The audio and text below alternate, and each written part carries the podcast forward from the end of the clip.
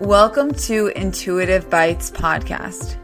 I'm your host, Kirsten Ackerman, the Intuitive RD. I'm a non diet registered dietitian and intuitive eating coach. My mission is to help women recover from diet culture and heal their relationship to food and body. Follow along as I speak with leading professionals in the field and explore concepts of intuitive eating health at every size, and body liberation. Hey guys, welcome to episode 136 of Intuitive Bites. Today I'm chatting with Daisy Gillespie, who you may know from Instagram as Mindful Closet. And Daisy is all about dressing your body, your here and now body, in a way that's comfortable and serves you. So I'm so excited to have her on. This is something that I haven't dove too deeply into on the podcast, but I know so many people on this intuitive eating, food and body, peace healing journey, um, you know, have concerns around clothes and getting rid of old clothes and getting new clothes for your current body. So um, there's so much talk about related to this, and Daisy and I, I think, do a good job of kind of diving in in our time together. So, without further ado, let's go ahead and listen to my conversation with Daisy.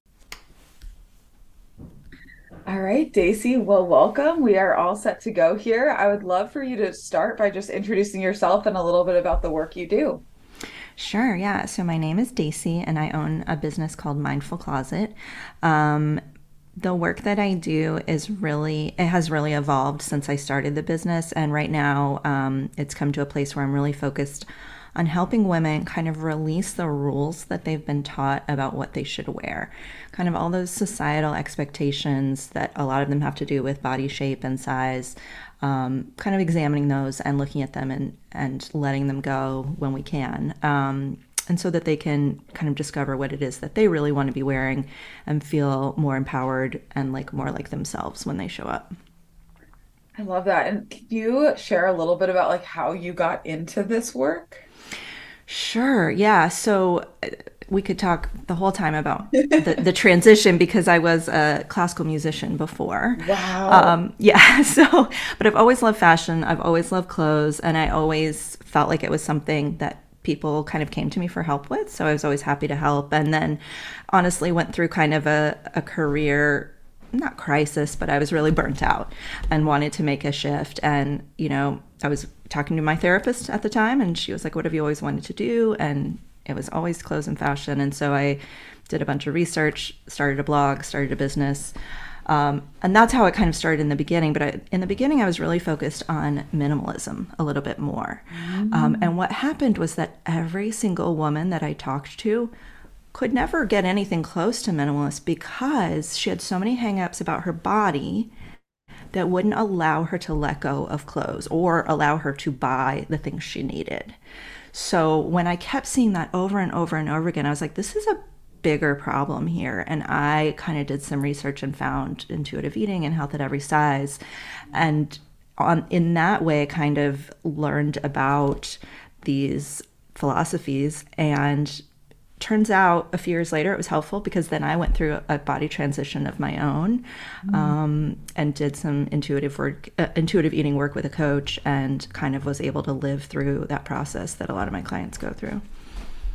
Wow, that is so cool. So many of the folks that I've had on the podcast, I was I was telling you, I've been doing a lot more solo episodes recently, but when I have had folks, it's you know very often like dietitians or health professionals. So it's just like so cool to hear your journey to this work, and I just feel like the work that you're doing is so important and like so relevant to you know what my clients are going through so i'm glad you're here thank you yeah yeah it is interesting because lot of times people have a personal experience with you know food or movement or dieting and that that causes them to find this movement. And for me again it was through hearing it from other women and doing some exploring but then i really got to apply it personally as well.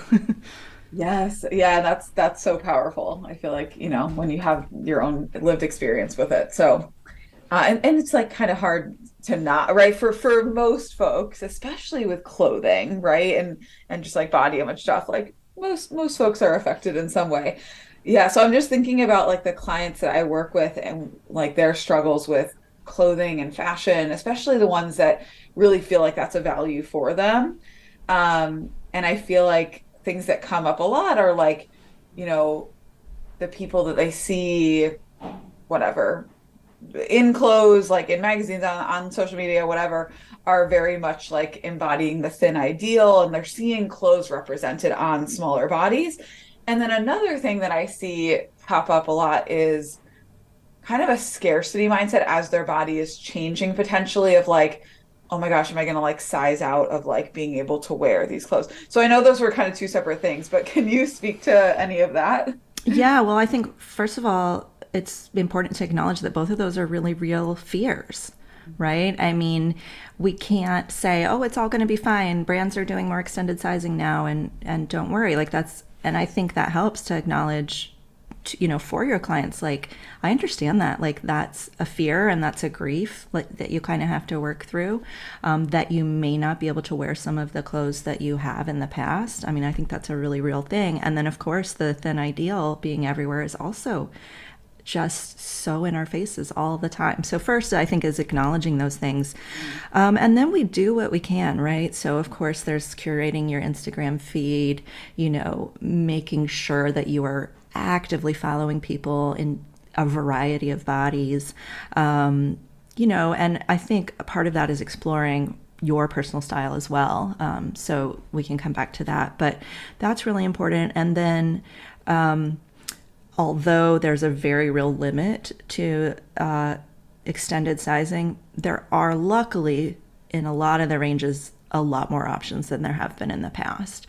Um, and so I, again, I don't want to say that it's going to be this way for everyone. It's not going to be easy for everyone, but there are a lot of options out there, and you're not going to, for most of us, not going to, you know, be stuck with no options. Yeah, I love that. And I definitely do hear that from a lot of folks. Um, yeah, that have been in larger bodies for, you know, the last couple decades, last few decades. Like it definitely is, we're in a different place than we we were a few decades ago.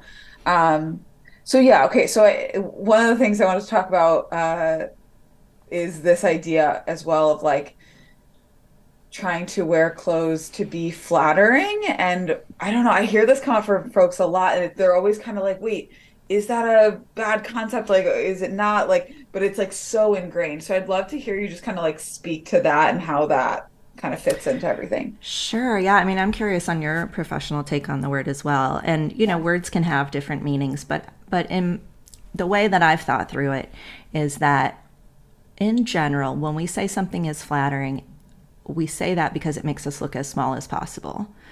And in that sense, we are saying that smaller is better, mm-hmm. right? Because the thing that's flattering makes us look smaller. Um, and so, in my, you know, thinking through the word, that that really puts it in an anti-fat or anti, you know, mm-hmm. um, a fat phobic kind of meaning not everyone thinks that. Some people think like, oh, it just means the color looks good on you or or whatever. So you can kind of everyone can kind of choose. But the problem is that we're all kind of roped into thinking that we can only you know achieve personal style or clothes we like, you know, when something is flattering. Mm-hmm. And what I find is that often when we're trying to follow the rules about what supposedly looks best on our body, we don't take into account our own preferences and likes and dislikes and comfort level and all of those things. And so in my book and when I work with clients, we put their aesthetic preferences above flattering. We put their comfort preferences above that. We put their lifestyle needs. You know, all those things are more important to me than trying to create an optical illusion. Um, so yeah, I'm curious curious what that. you think too. Yeah, I mean, I fully agree in terms of like, I think in terms of our conditioning and the messaging of the word flattering, like, it, uh, yeah, I think that's been the connotation is like, oh, it makes you look smaller and like wear this kind of silhouette for your body. So it kind of tricks you to look more like the ideal and whatever. So I fully agree with that. But I also agree with what you're saying of like, it's really comes down to the person's intention who's, you know, talking about it and, and like you can kind of reclaim that term in a different meaning for yourself if you want but but yeah, I think kind of at its core, it's it's definitely prob- problematic. Yeah, yeah, for sure.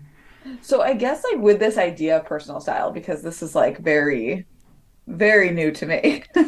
um, what are like a few idea, a few like pieces of this? And I feel like you mentioned them as you were just talking, like a few pieces that people can consider when trying to consider their own personal style. Sure. Yeah. I think before people like jump in to being like, this is my style, I think there are a lot of kind of processing steps to go through before you get there. One is, and, and these are all things that I do with people usually in our first session. It's like, what we're all, let's, let's name all the messages you've been given about what you should wear and what you shouldn't wear and what that means for you and your body and, and all those things. And so I, you know, I think awareness is the first step. You know, people say that. And like just knowing, like, oh, I've been thinking, it doesn't even necessarily have to be around size or shape, but like, oh, I thought I always had to hang these two items together in my closet and they're an outfit and I can never wear them with either thing, anything else, because that's what my mom always did. You know what I mean? Like we just get these messages from our mothers, our the magazines we read growing up, and now from social media. So I think first is acknowledging those and trying to really kind of um, uncover those and see what they are. Um, there's another piece of it that's like your style story. Like, how has your style evolved over your life? Like, what did you love when you were a little kid? Like, let's go back and think about that. Often, often people, I, we often reconnect with that, and that becomes part of the inspiration. Um, for their that. current style. Yeah.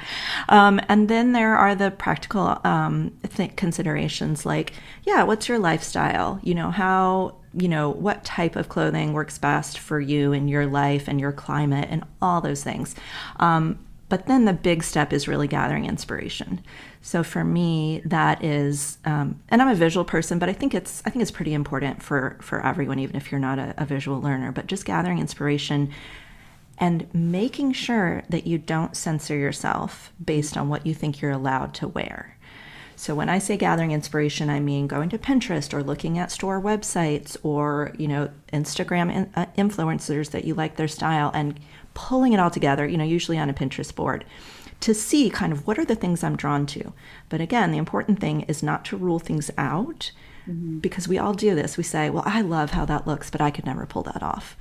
Or I love that. That's so cute, but I, where would I wear that? Mm-hmm. You know, and we just kind of rule out all these things without allowing ourselves permission to explore them. So that's kind of a really important piece of it too. I really like that idea and I like how you're just saying right that like that the processing step coming first is so important to kind of like illuminate all of these messages and these beliefs that you uh, yeah may not have ever considered that you had um yeah that's really cool um, so something as well that comes up for you know a lot of clients I work with around clothes is you know having a hard time letting themselves buy new clothes for their current body. Mm-hmm. Um, so I'm I guess I'm curious about like yeah your thoughts around the process of buying clothes for a changing body, a healing body. Mm-hmm. Oh, I like that you said that a healing body. Yeah, I mean it is really hard and again, I think starting with that awareness that we were just talking about is helpful because one thing um, that I'm sure you talk about all the time is we, one of those messages we've gotten since birth is that once we hit adulthood, our bodies shouldn't change. You know what I mean? And that is so ingrained in so many of us. We all feel like we're supposed to have the body we had in high school or in college. Um, and so we talk a lot about the fact that, like, it's biologically normal for women's bodies to change throughout their life. Mm-hmm. Um, it's, it's actually rare, more rare for people's bodies to not change. Um, and to kind of try to give ourselves the same compassion that we would give another family member. Specifically with moms, I'll remind them your children's bodies are growing and changing all the time, and you don't deny them new clothes. Mm-hmm. So, why are you doing it to yourself? And then I think the other big, big piece, and sometimes it's just a hurdle to jump over. And once you get there, I always want people to know that it makes such a huge difference in your in your daily being to have clothes that fit. I mean, none of us can think of anything worse that, than like sitting in pants that are too tight, you know, or like putting on things that we feel uncomfortable in, both physically and just kind of mentally uncomfortable in. And so, really, if we can jump over that hurdle to get even just a couple of things that fit, I think having that experience is so important. Um, I have been coming to this thought lately that that's a way of signaling to your body that your body is okay. Like to you know to give yourself your body this this physical indication that like we're accepting oh, i'm accepting you and you're safe mm-hmm. and i will treat you well and i will dress you in things that i like the look of um, and i won't deny you kind of this basic human need anymore. Oh i love that. Yeah and i always talk about that kind of in terms of an act of body respect right? And like even when we can't get we can't completely eradicate right the the negative body thoughts and maybe they're actually still very loud but to make that choice to say but i'm still going to make i'm going to like put one foot in front of the other and i'm going to get a couple of items that serve and support my current here and now body like that is a powerful action that kind of ends up playing into how you feel about your body because you're choosing to treat it in a way that as if it you know as if it deserves respect. So it be, kind of becomes a self-fulfilling thing i think. Yeah I, I completely agree. And I, and i've seen that experience happen so many times for people. Yes love that. Okay so let's uh wrap up here with with one more question i feel like we could talk about so many things related to this but anxiety with shopping. I have talked mm. to some clients that literally the idea of going clothes shopping is just like crippling to them mm-hmm. yep. and it that is preventing them from doing it. So mm-hmm. um yeah, tips around that. Yeah, for sure. I mean there are you know, I definitely have tips for going into stores to shop.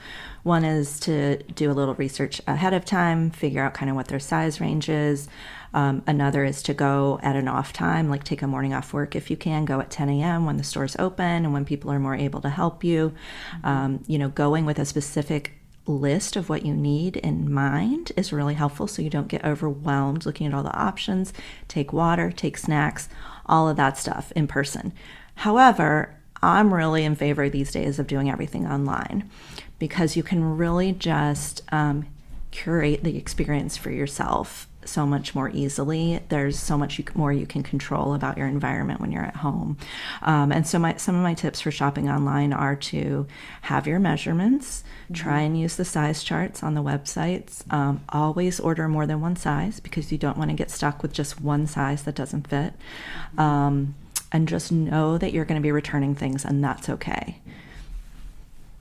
I like that, right? Going into it with that expectation of like, yeah, this is not all going to work for me, and that's okay, right? Like, yeah, exactly. It's it should all fit my body, and if it doesn't, then my body's the problem, right? There's a really quick leap there. I think exactly. Yeah, and I always try and set this expectation with with my clients and with anyone that I talk to that in my like nine years of doing this, the average rate of keeping things when you try things on is one out of ten. Oh like, gosh. so this is yeah. for every woman I've worked with of every size. Mm-hmm. And so if you again adjust your expectations, don't expect you're going to order 10 things and they're all going to work. Or if they don't, it's your body's fault. No, that's just across the board normal. And it's again another thing we could go into, you know, a very long conversation about, but it's the way the fashion industry is set up and the way sizing is set up. And it is not your fault. You just have to try a lot of things before you find the thing that works. Yeah. Oh, I think that's an important important reframe for people.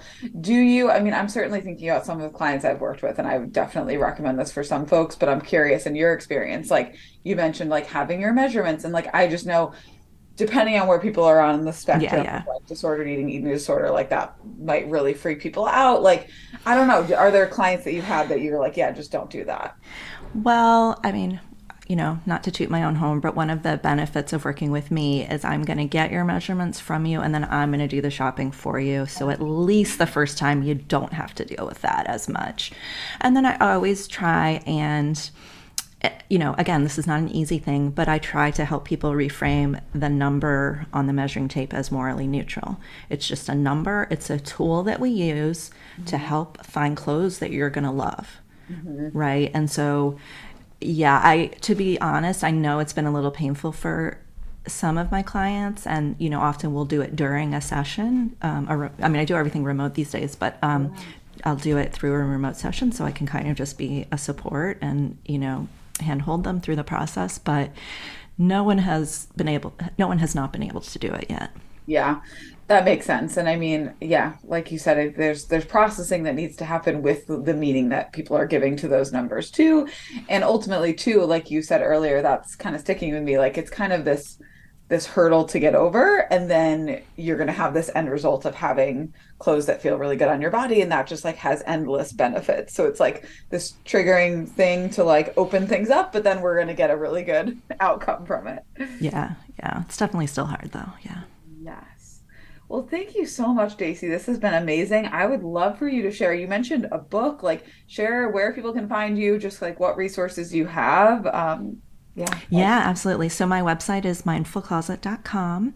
Um, I work with people one on one, and I also do group programs a few times a year. So that program is called Making Space, um, and that's at mindfulcloset.com slash making hyphen space. Um, and then I'm on Instagram um, at Mindful Closet. So I'd love it if people came and said hi. Oh my gosh, amazing. Well, thank you again so much for being here today. Thanks for having me, Kirsten. Yeah. All right, guys, that is a wrap on today's episode with Daisy. Don't forget to go follow her on Instagram at Mindful Closet. And if you've been getting a lot out of this podcast, I would love for you to take a moment to leave a rating or review over on iTunes. It helps podcasts get out to more people and hopefully spreads the intuitive eating word, the anti diet culture word, uh, a little bit further. All right, guys, that's all I have for you today. I will be back next week with another episode.